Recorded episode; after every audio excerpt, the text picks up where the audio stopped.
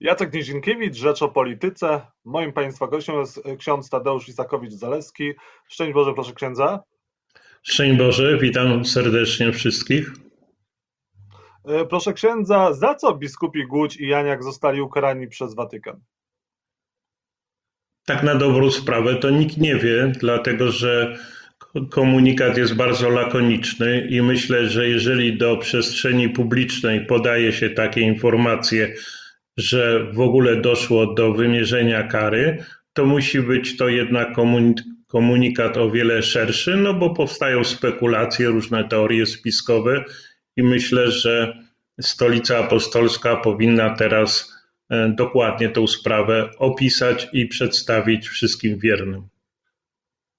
Ale proszę księdza, to jest dosyć schizofreniczna sytuacja, jeżeli Watykan e, postanowił ukarać ważnych hierarchów za jak się domyślamy, tuszowanie pedofilii, czyli przestępstwa, no a organy polskie ścigania właściwie nic w tej sprawie nie robią wobec tych samych osób.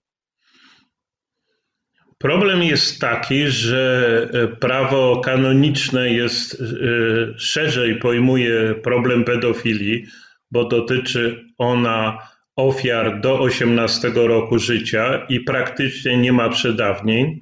Natomiast w wypadku prawa świeckiego, które obowiązuje w Rzeczpospolitej Polskiej, e, pedofilia jest określona do 15 roku życia i e, ofiara może to zgłosić z kolei do 30 roku swojego życia. I jest cała gama przedawnień. I myślę, że w wielu wypadkach, e, o ile strona kościelna ma takie narzędzia prawne, żeby rozwiązać ten problem, to strona świecka no, idzie jednak w kierunku przedawnień. No, ja mam całą serię mm, różnych spraw. Są, są to dokumenty przesyłane mi przez e, czytelników, gdzie mm, jednym zdaniem prokuratura odpowiada, że sprawa jest przedawniona. Więc to jest w tej chwili raczej ruch po stronie władzy świeckiej, żeby to jednak e, poszerzyć nie było takiej łatwości przedawnienia, jaka w tej chwili jest. Proszę księdza, ale opuszczenie diecezji przez biskupów to nie jest jakaś dotkliwa kara, czy nawet te wpłaty symboliczne. No to jest e, właśnie sprawa symboliki, takiego upomnienia. Natomiast no jest to żadna kara, dlatego że w Polsce e, jest 45 diecezji i w tej chwili no, obaj biskupi zgodnie z tym dekretem mogą swobodnie działać na terenie praktycznie całej Polski, jak i za granicą i występować nadal w mediach. Natomiast myślę, że bardzo kontrowersyjna jest też sprawa e, e, wpłat e, jako zadośćuczynienia, dlatego że po pierwsze nie podano jaka to jest kwota, a po drugie, no jednak taka drobna kwota, bo domyślam się, że może to być w granicach 100 e, czy nawet 1000 złotych miesięcznie, dla osób, które jednak posiadają znaczne, mm, znaczny majątek, to jest żadna kara. Natomiast e, jednak e, ze strony, na co chcę zwrócić uwagę, szczególnie w Wielkim Tygodniu, że ze strony oskarżonych nie ma nic słowa na ten temat. Znaczy oni nie czują jakby winy, nie przeprosili i nawet nie, mm, e, nie podjęli żadnych kroków w tej sprawie. No więc to jest tylko takie bierne zachowanie wobec decyzji Watykanu. A czy tego typu decyzji Watykanu mimo wszystko powinno być więcej odnośnie e, polskich hierarchów, którzy mogli brać udział w pedofilii lub też w tuszowaniu jej? Myślę, że to jest jednak krok w dobrym kierunku, tylko że w czym leży problem? Że Kościół w Polsce od 15 lat, przynajmniej od czasu śmierci papieża Jana Pawła II i wybuchu problemu lustracji, nie potrafi sam rozwiązywać tych problemów. I y, reakcja Watykanu jest wtedy, kiedy rzeczywiście zawiodły wszystkie mechanizmy wewnątrz Episkopatu Polski.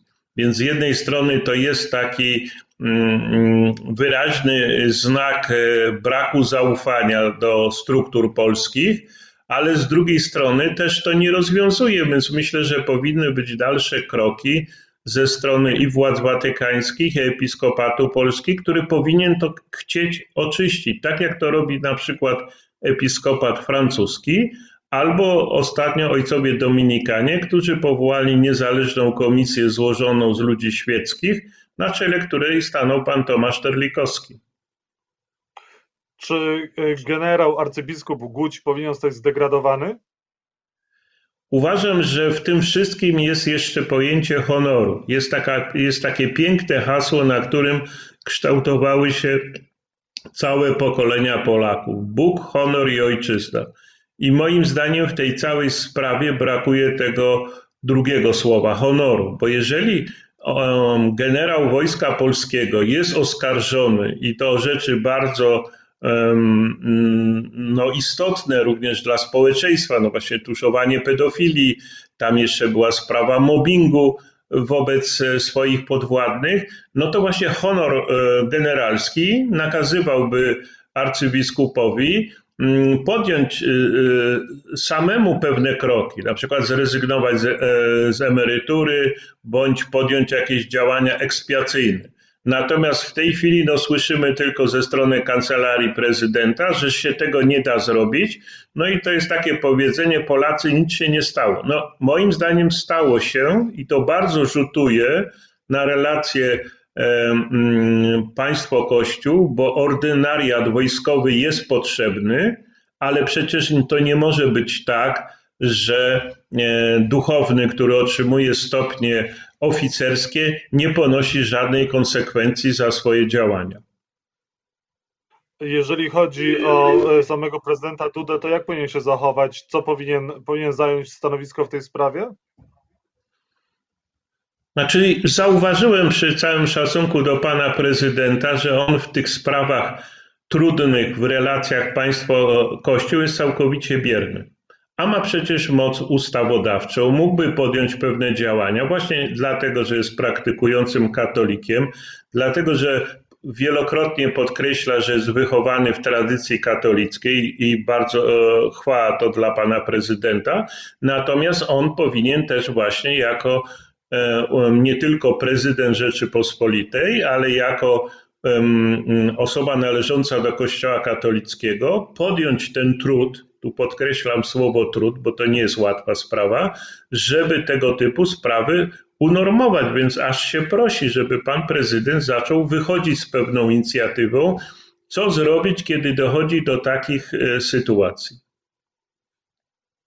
E, proszę księdza, e, jest sytuacja taka, że kościoły są otwarte na święta, oczywiście z pewnymi rygorami bezpieczeństwa. Jak powinni wierni zachowywać się na czas świąt?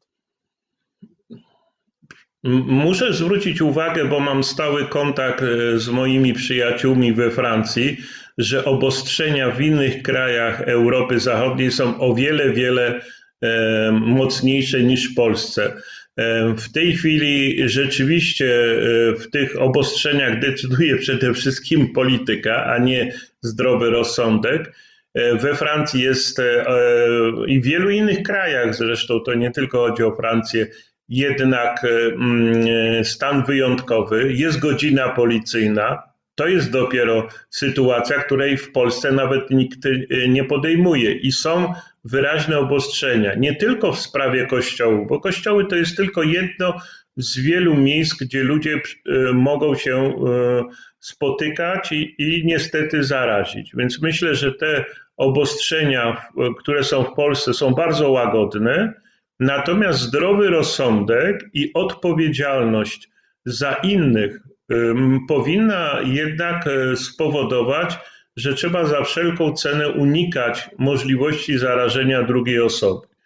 Ja tu nie jestem e, specjalistą od medycyny, natomiast e, mogę powiedzieć, że te parafie, które ja znam, rzeczywiście w dużym stopniu podchodzą bardzo roztropnie, czyli pilnują tych obostrzeń, które narzucił, narzuciły władze i moim zdaniem trzeba też apelować do sumień i zdrowego rozsądku wiernych, że jest to sytuacja ciężka, jest to też ból dla nas wszystkich jako katolików, ale też trzeba myśleć o tym, żeby e, e, nie doprowadzić do sytuacji, że z mojej winy ktoś zostanie zakażony.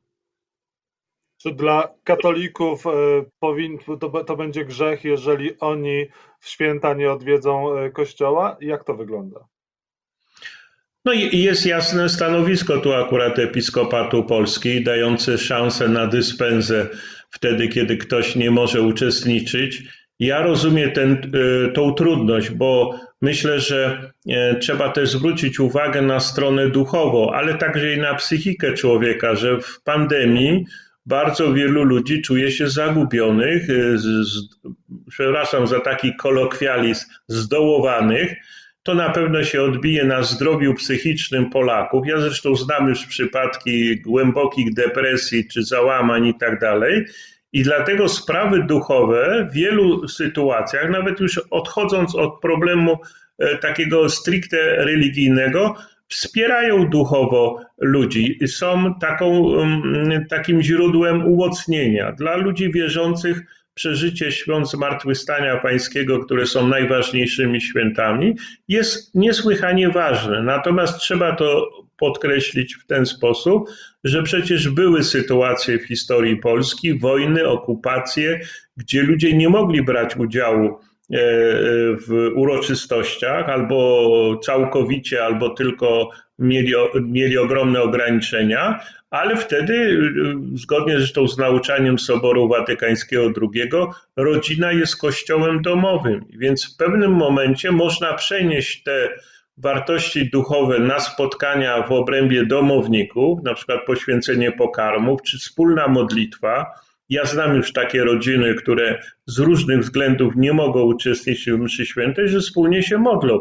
Więc myślę, że trzeba szukać takich pozytywnych rozwiązań, ale też popatrzeć, że to jest ofiara ze strony mm, katolików, którzy cierpią, nie mogąc właśnie pójść do kościoła.